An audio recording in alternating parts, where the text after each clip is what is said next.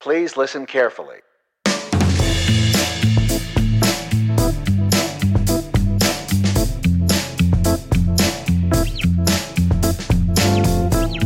Hi, I'm Paul Frields. And I'm Dave Guzman. Welcome to Practical Bass, where each week we pick a topic of interest to you, the working bass player, and we dissect it and look at it from a couple different angles uh, with our point of view and, and our experiences. And, you know, we like to turn that conversation over to you, the listener, as well.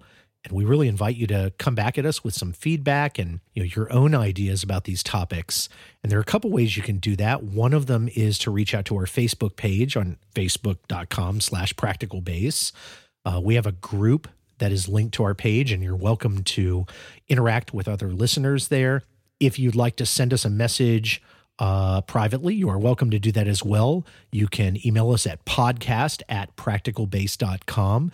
And that, of course, is anchored at our website, which you can visit anytime on the web at practicalbass.com. And you'll find all sorts of uh, helpful information there. Our archives of past episodes and a contact form where you can reach out to us. There are also links there that will tell you how to subscribe, and we invite you to do that.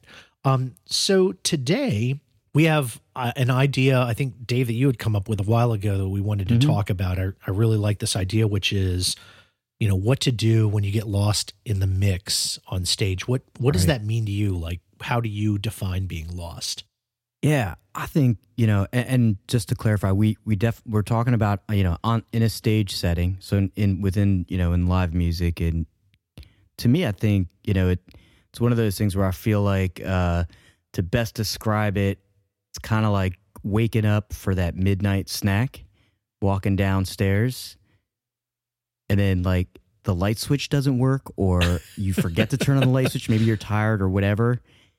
And you're kind of like you're going at an art that you know you like you can make a PB and J sandwich, right? Yeah, yeah. Like you've been doing it your whole life. That's all that you want. You know exactly what what you want out of it, but the, there's like something in the way, and you know, maybe you're getting like a little bit of light that's coming in from a window, from the street. So you get somewhat of an image of what you of what you want, but just not enough. Like you can't totally see what you're doing, and the PB and J sandwich gets ruined. Yeah.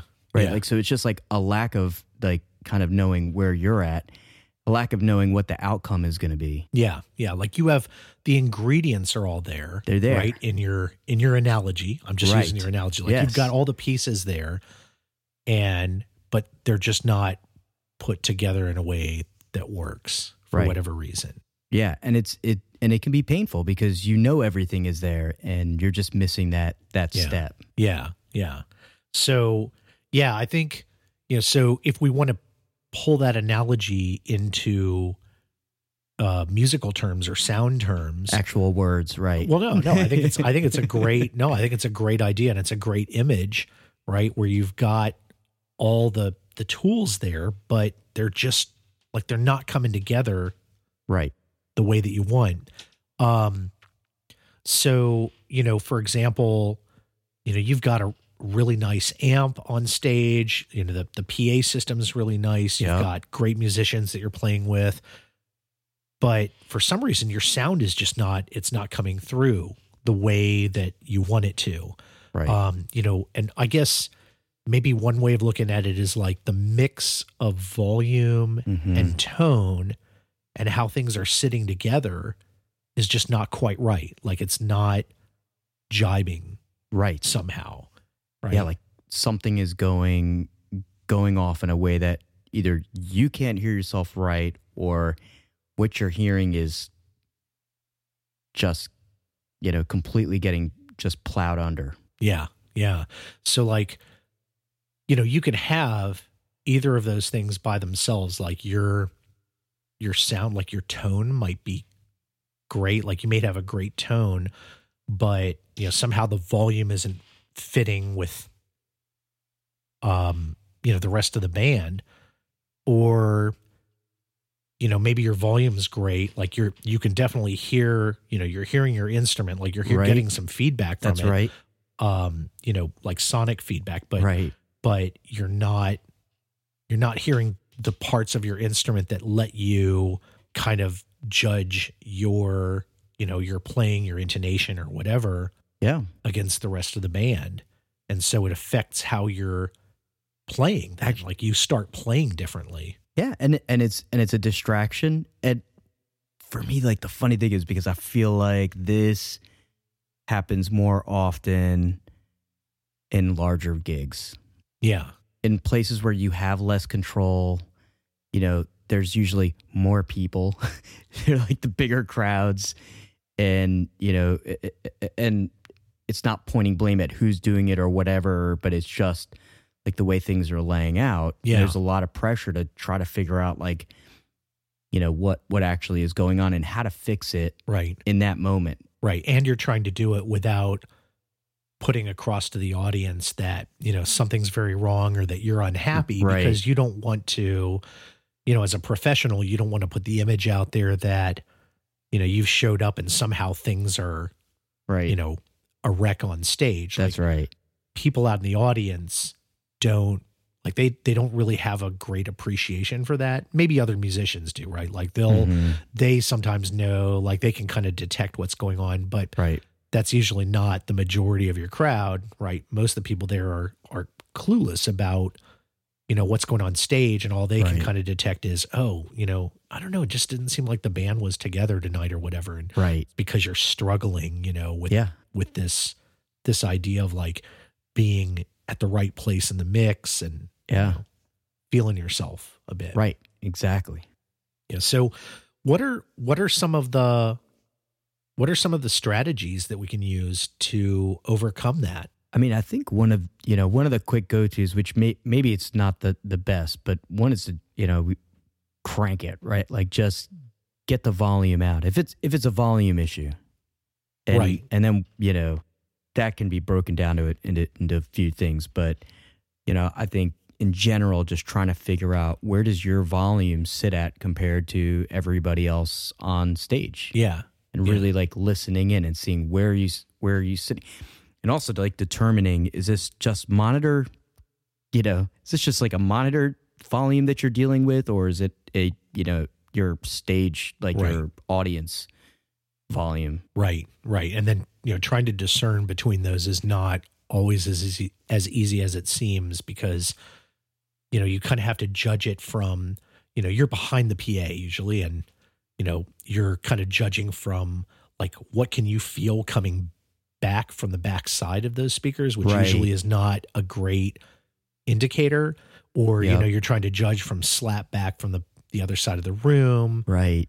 You know it, it it it can get yeah it can get really hairy trying to do that. And you know the the the you know the danger being that um you know if you you, you crank it enough and you know you basically like enrage your bandmates or the sound guy or whatever and right you know it just becomes a, a war right, Yeah, on it- stage it, it's a slippery slope and and, Yeah. and definitely want to be cautious but you can Yeah. gauge it you know you can maybe gauge it toward what what you're what you're getting from the kick drum right Yep. which is kind of like your partner yep ish, you know, on stage. That's kind of like, Yeah. you know, volume wise, and that you're you're playing in the same pool. So Yeah, yeah. I mean that honestly that as a as someone who does live sound sometimes for bands, I mean that's mm-hmm. what I try and do as well with the kick and the bass is try and get them you know, really try and get them as closely aligned as possible in volume, like a pair Yeah. volume because when you do that they just seem as long as the players are, you know, have decent time, right, they seem really locked in. Like the Yep. rhythm section will sound really good. And I've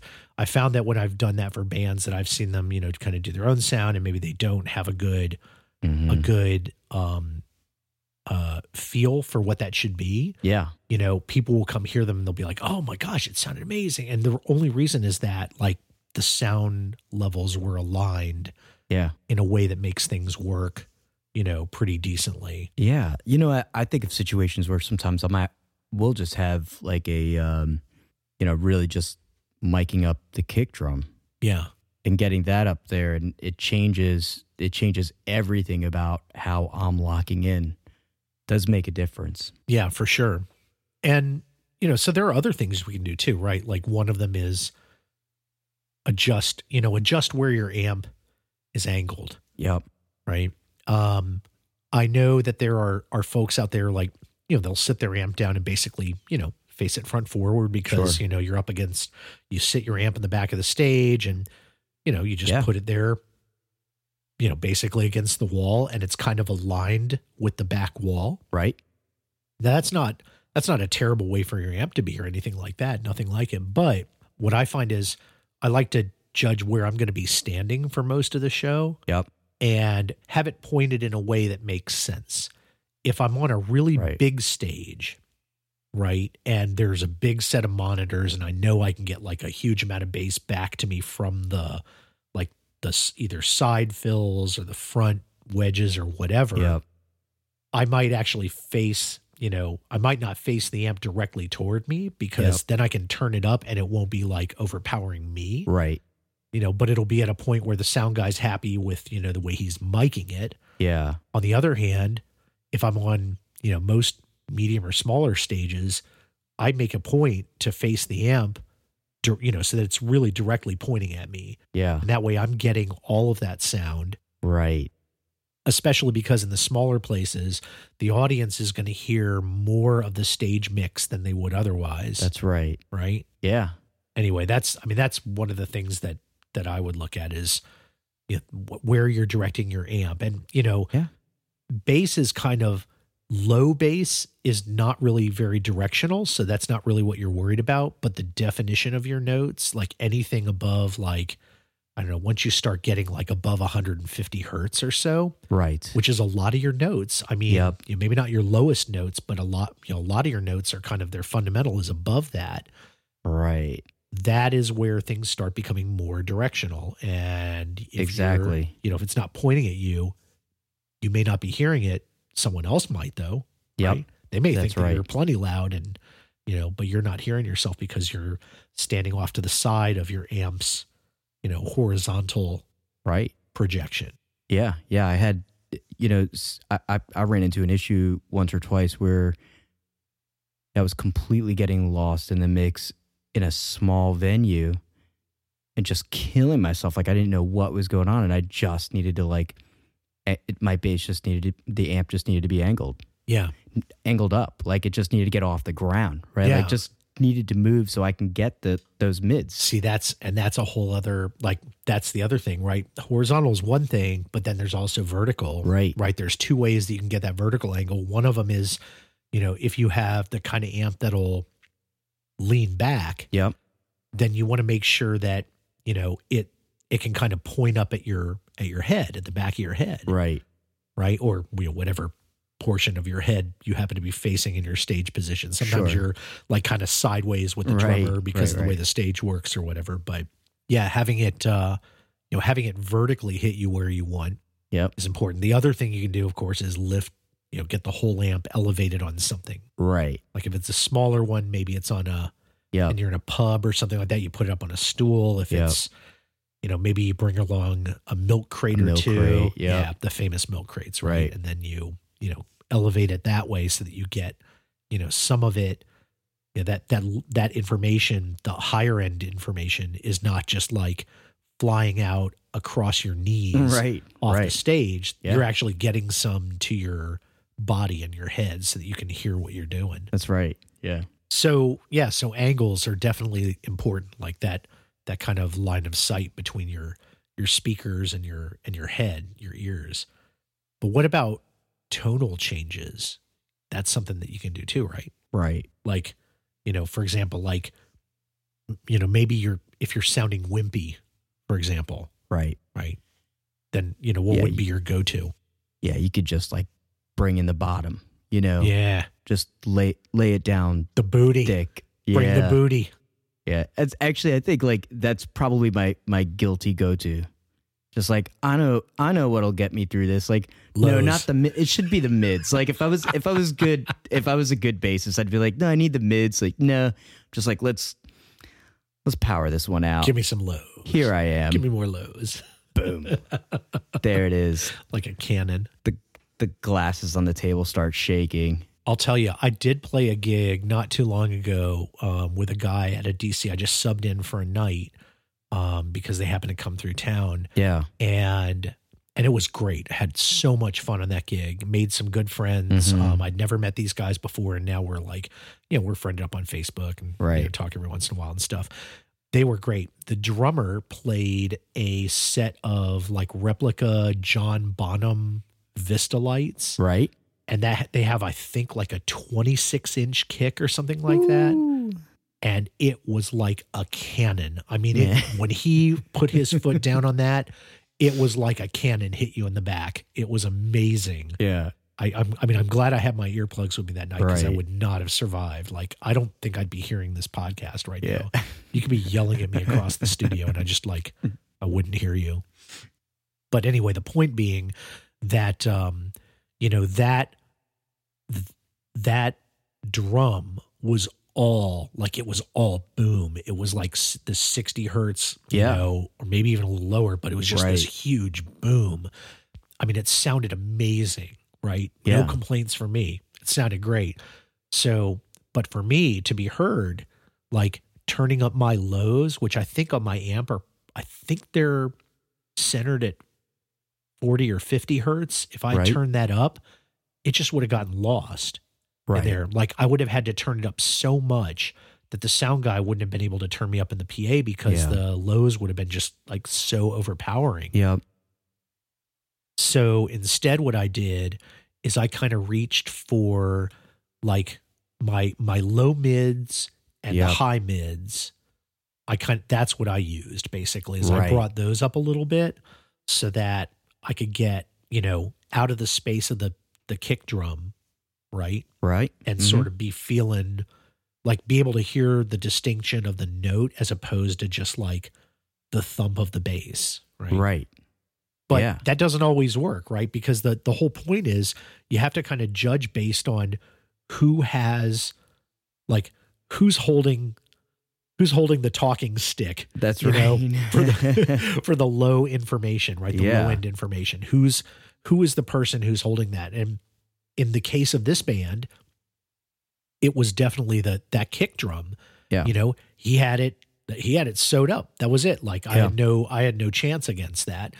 Um in some bands you may end up with a keyboard player who's got like he's got certain patches or whatever and he's got a heavy left hand Right. or some combination and you know suddenly your the thump of your bass just Yeah. becomes like it becomes mud like it becomes overpowering Exactly. Yeah. And you and you have to take into its take into account like where where you're playing in the environment. I mean, yeah you could be in a band that doesn't have a lot of that doesn't have anyone else that would take the lows and you've got the lows boosted up already and it's getting lost and you're Yeah. like why like yeah and and and you can try to like obsessively crank that and it's not doing anything it's getting worse and that's just like your room yeah right yeah and in those cases like just you know for me like i'm just not afraid of it anymore. I'm like all right let me drop the lows a little bit. Let me get Yeah. more in that mid range my low mids maybe even more my high mids yeah. so that my bass is actually talking and communicating through the mix. Right right. Right so now i'm like in that other Yeah. in that other range and yeah it sounds different than when i normally gig like than when i normally play and that's okay. Like what's important is that like your bass is getting out there that it, Yeah. it is in the mix. Yeah that you're communicating that your notes out to the to the audience. And, right. you know like you said it is really the environment. Like sometimes the stage will play a part in that too. Like yeah. you're on a big hollow stage or something like that and suddenly those lows are just i mean a little bit suddenly becomes a lot more than you thought. Right. Right? And so you have Yeah. to be careful of like you know that becoming like this boomy echo that just overpowers the rest of the band. Yeah exactly. You know because that's not the point. I mean we we don't want to get lost but we don't we don't want to drown everything out either.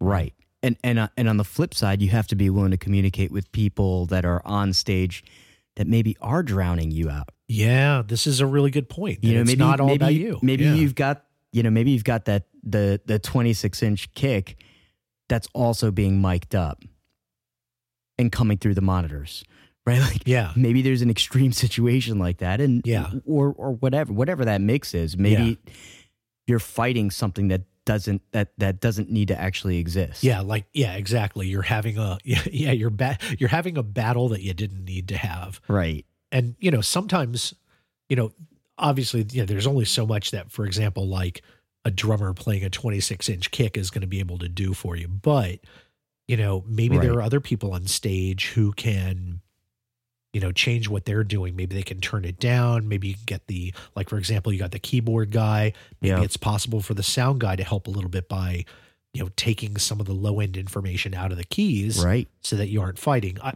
a lot of sound guys, I think, will do that, you know, just by, you know, they'll they'll know to do that by feel because they know how, you know, how instruments can collide. Right. Yeah. But, but you know, but not always. And if you're not getting what you need for whatever reason, say Yeah. in your in your monitor or whatever, those are you know that those are things that you can address. You know, hopefully in a you know in a nice way or whatever. Because eventually, you know, it does come down to you know you're having a partnership with the other people on stage and Right. you know you all want to work together to make the show the best that it can be um you know maybe there are other Yeah. people who are on stage and they're having problems right Right. they're they were afraid to say it because you know no one wants to create a you know, Yeah. no one wants to create a, a problem but you know then it's all in the way that you bring it up you know what you you know you don't want to like yell at somebody on stage you get done with a song and then the first thing you do is yell at somebody to turn themselves down like it's like you know you stuck a dagger in the heart of the vibe on stage I'm pretty sure we talked about this in in another episode. In I think so too. Yeah, like there's like it's a stage, stage behavior. habits, Yeah, yeah. there's a stage behavior episode we did not too long ago. Yeah, and we talked a lot about it. it actually popped up, and I I referred to that episode to a friend, and it was you know it was just like a, another situation we were dealing Yeah. with or whatever, and and my comment was like on stage, like it's just never, it's just not the place to give feedback, and, tha- and that's why a lot of this could be mitigated with. You know, a good sound check. Sure. But we're here in a situation, whatever this situation is, it's because you're thrown in. You're already in yeah, and you're and you're lost and you've got to figure out how to how to work through that yeah, and yeah, sometimes it's okay to like you know after a song just to like reach out to like your you know your bandmates and say hey do you think maybe you know i'm getting lost here Yeah, here's- something's going on with me right, you know right. Here's here's what I'm here's what I'm hearing over over here. Um, you know, what what do you guys think? Are you having any problems? You know, can we? What, how can we solve that? Right? If it becomes Yeah. about if it becomes about the sound and not somebody's playing or somebody's behavior like you're too loud like that's so personal as Right. opposed to hey i'm i'm actually feeling like i i really can't hear my instrument here can we is there anything that we can do to clear out a little you know a little space in the low end or something yeah you know and get people to participate in in solving the problem that can really help. Exactly. Yeah. You know ultimately um another thing i guess is you know the sound guy right. if it's a gig where you've got a sound guy that's not like you know in the band yep. you know somebody in the band you know, he's he's kind of he or she is like your go-to yeah. right? So i mean have you been in a situation like that where you like you know you had the Yeah. sound the sound person basically like solve your problem yeah and and that is another piece of the communication it really just comes down to to trusting yeah that sound person. Like there there is a line at, at a certain point that like if there is a sound person, like you just have to trust really what's going out first off. Like you you- you're not going to fix that because that's not your job at that point. You have a sound guy that's you know he's feeding that, but but you can work through maybe it's your monitor situation, which maybe that's what you're in control of. Like if your own amp is your monitor, then work on that. Maybe you're not coming through like the wedge and you need that. Maybe Yeah. I was just at a show where uh, sound was great. Like the sound guys were awesome, but it just like halfway through the second song, it got like I got completely lost. The guitar is Yeah. lost. It just like went upside down. I don't know what changed, and then we realized like, oh my, like I had the you know the the eight ten cabinet behind me, right, nice. Just kicking it. Yeah. Right in front of me. There was there was a lot of bass coming through the monitor. Yeah. And then the guitars is just like he was playing more you know kind of on his low end my mid range yeah. And it was just all eating each other up right on Right, stage. It was like a battle right. of that eating each other and, yeah. and getting weird vibrations and yeah and then i just like asked the sound guy i was like hey can you just like cut me out of the monitor because i had eight tens behind me yeah you got like you know i'm plenty big, good big behemoth Yeah, behind you I don't need like both of them, like both of my bass, like fighting me from both end and Yeah. tackling everything in between. yeah Just communication. Yeah, absolutely. Yeah, I mean, in especially you know when there's the whole stage is is pretty loud. You know, if that amp is is turned up, you may not. You know, you just may not need that much, and letting your sound person know, hey, I'm good. You know, uh, you know, maybe the last guy they did a sound mix for was Yeah. like half deaf or something like Right. that. He's like more bass, more bass, and Right. you know, it all depends on who they're used to dealing with, and totally. yeah, you have to work around that. And I think with any of this, it's just like in in that situation, and we've we've talked about this before, but it's just stay calm, stay cool. Like you're the you know you're the performer. Keep keep your game face going, and you know that there is a solution, Yeah, right? Yeah. Like because there's there's always some type of you know sound engineering that can fix this and maybe you're not the best at it because i know i'm not the best at it but there are things that you can do just to tweak things a little bit at a time Right. while you're on stage without making a big deal about it and maybe by the second or third song you're rocking and rolling yeah, and you find that place where you're like all right cool good enough i can hear myself through the mix now i'm just going to have a good time and relax the tough part is over yeah, yeah. and that's like that's a good feeling when you get there Yeah, I mean, you know, from my perspective, I, I tend to, I would say, I tend to probably go under volume mm-hmm. on stage. Maybe, I don't know. I probably more than the average bass player. Like, I don't Yeah. usually like to just you know crank it to a crazy Right. amount. I usually Yeah. like there's a level where I'm like. This is as loud as this amp really needs to be right now. Like if Right. I'm turning this up past like 12 o'clock, that's just insane. It- it's a lot Yeah. So Yeah. like, you know, I'll keep it down at a re- at a reasonable volume and I'll use that monitor. Like I'll ask the sound guy to give me a little bass in there, yeah knowing that, oh, you know, this is just a little, it might just be like a 12 inch wedge or something like that. Yep. And it's not going to ever give me, you know, what, you know, a couple 15s or, you know, an 8 by 10 or whatever behind me is going to. But all I need again is that definition. That's what you're getting. I'll feel, you know, I'll feel the amp behind me in my in my gut, and then I just need to be able to hear the the note in my ear That's a right. little bit. that's right So you know, it's finding that that sweet spot, right. But like you're saying, you know, not overpowering it because really, you know, the whole point of having the monitors, you, know, you want to hear yourself sing, you want to hear other instruments that you need to cue off of, right. Right? So putting yourself first sometimes like makes you come in last, if that right. makes sense. right. Right. You know, I like, that. you, yeah. your heart's in the right place, but you know, really what you needed to do was just kind of back off a little bit. yeah yeah So definitely.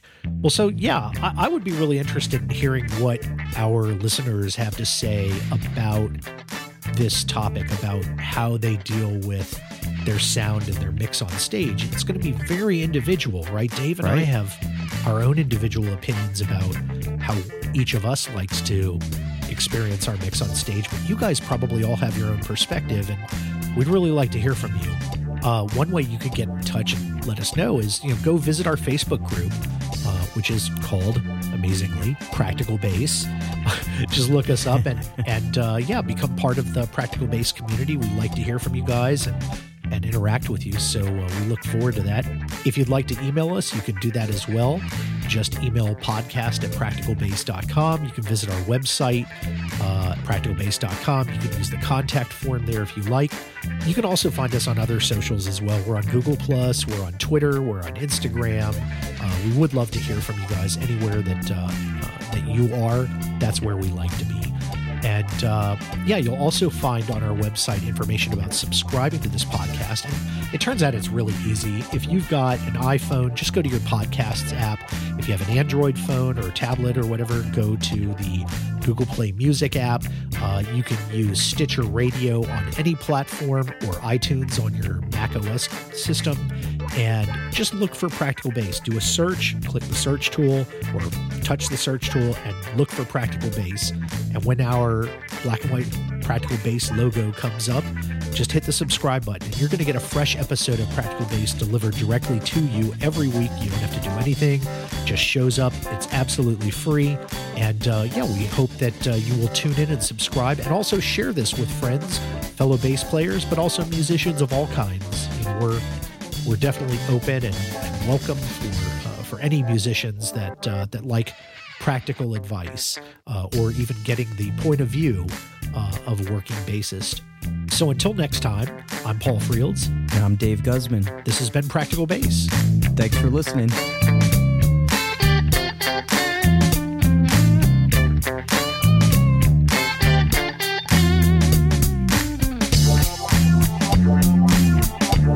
And then we saw right after that same the same joint, Nine Inch Nails. No. Yep. Yeah, yeah, yeah. In like you know their the what was the album that that huge album the- like the second album that they Oh, put out the that was, Downward like, Spiral. Downward Spiral. Yeah. I was afraid to go see any of their shows, actually. Yeah. like, I'm like, you're the kind of guy, like, you probably could get knifed at one of those shows pretty easy. Like, you wouldn't even have to say anything, just like Yeah. walk in and somebody Right. like you, they wouldn't like the look of you, and they just like, that's it. That's the how it happens. Yeah full the blood. Am I a balloon or something? Like, I just fly around the room. I shouldn't have gone to this concert. I just really like music. Tell my mom I love her.